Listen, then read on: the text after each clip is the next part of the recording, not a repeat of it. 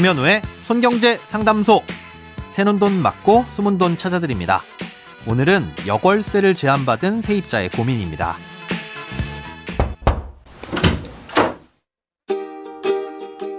안녕하세요. 현재 전세를 사는 제 동생이 최근 이사를 고민하던 중에 임대인 쪽에서 새로운 세입자를 구하기도 어렵고 사정상 전세 보증금을 낮춰주기도 힘드니 전세 대출 이자를 역으로 지원해주겠다며 전세를 연장해서 사는 것이 어떻겠냐는 권유를 받았다고 합니다.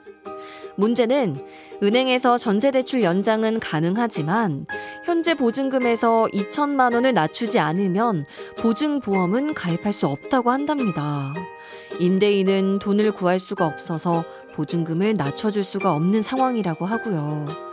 그래서 생각해 본 방법은 두 가지인데요.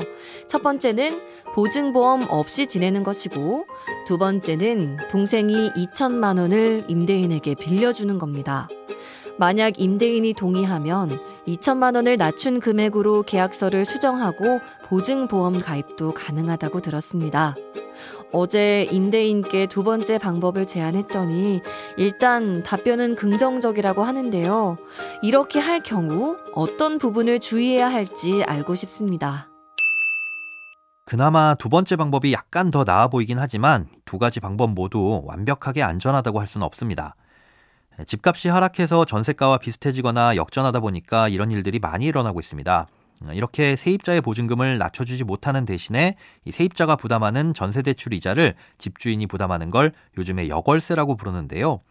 집주인 입장에선 세입자가 더 싼 전세를 찾아서 이사를 간다고 하면 기존 보증금에 새로운 세입자를 구하기가 어려우니까 여유 자금이 없는 상황에선 별다른 방법이 없는 거죠. 그래도 세입자가 이사를 나가겠다고 하면 이 집주인이 대출을 받아서라도 돌려줄 수 있도록 정부에서 대출 규제를 완화할 움직임을 보이고는 있지만 조건이 제한적인 데다가 이 보증금이 집값을 초과한 경우라면 대출이 사실상 불가능합니다. 사연으로 돌아와서 두 가지 방법 중 보증보험을 가입하지 않고 그냥 계약을 연장하는 방법 먼저 보겠습니다. 계약이 만기가 됐을 때 집주인이 보증금을 못 돌려주는 상황이 되면 보증금을 받기 위해선 경매로 집을 넘겨야만 되겠죠. 그리고 경매에서 누군가 그 집을 낙찰받으면 그 낙찰대금 중에서 보증금만큼을 가져가실 수 있는 겁니다. 그런데 만약 집값이 지금보다 오르지 않는다면 경매로 내놔봐야 그 집을 낙찰받는 사람은 나타나지 않을 겁니다. 낙찰대금을 다 내더라도 나머지 보증금까지 물어줘야 하니까 아무도 낙찰을 받으려고 하지 않겠죠. 결국 언젠가 집값이 오를 때까지 계속 그 집에 살거나 아니면 손해를 보더라도 그 집을 매수하시는 수밖에 없습니다. 이 방법은 손해가 얼마가 발생할지 추정하기는 어렵습니다. 금전적인 손해뿐만 아니라 이사를 가고 싶어도 갈 수가 없는 상황에 놓일 수도 있는 위험도 있고요. 두 번째 방법은 집주인에게 2천만 원을 빌려주는 거였는데요. 이렇게 하면 전세보증금 반환보증을 가입할 수 있고 무슨 일이 생겼을 때 그 보증금만큼은 확실하게 돌려받을 수 있게 되겠죠. 문제는 나머지 2천만 원인데요. 차용증을 쓰는 건 물론이고요. 안전장치로 지금 살고 있는 집에 대해 근저당도 설정해 놓으셔야 할 겁니다. 2천만 원어치를 담보로 잡는 거죠. 이렇게 하면 집주인이 보증금을 못 돌려줄 경우 보증보험을 통해 보증금만큼은 1차적으로 회수가 될 겁니다. 그리고 나서 주택도시보증공사는 해당 집을 경매로 넘긴 후에 누군가가 낙찰을 받아 간다면 그 낙찰 대금에서 지급해줬던 보증금을 가져가게 될 텐데요. 이렇게 하고 나서도 남은 돈이 있다면 근저당을 설정해 놓은 2천만 원을 받아가실 수 있게 됩니다.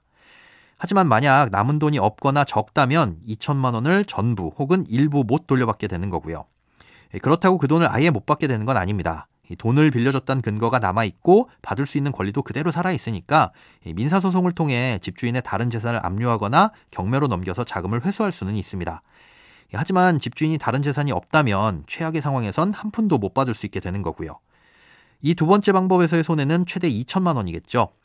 그리고 첫 번째 방법보다는 이사를 나가기에도 수월하고요.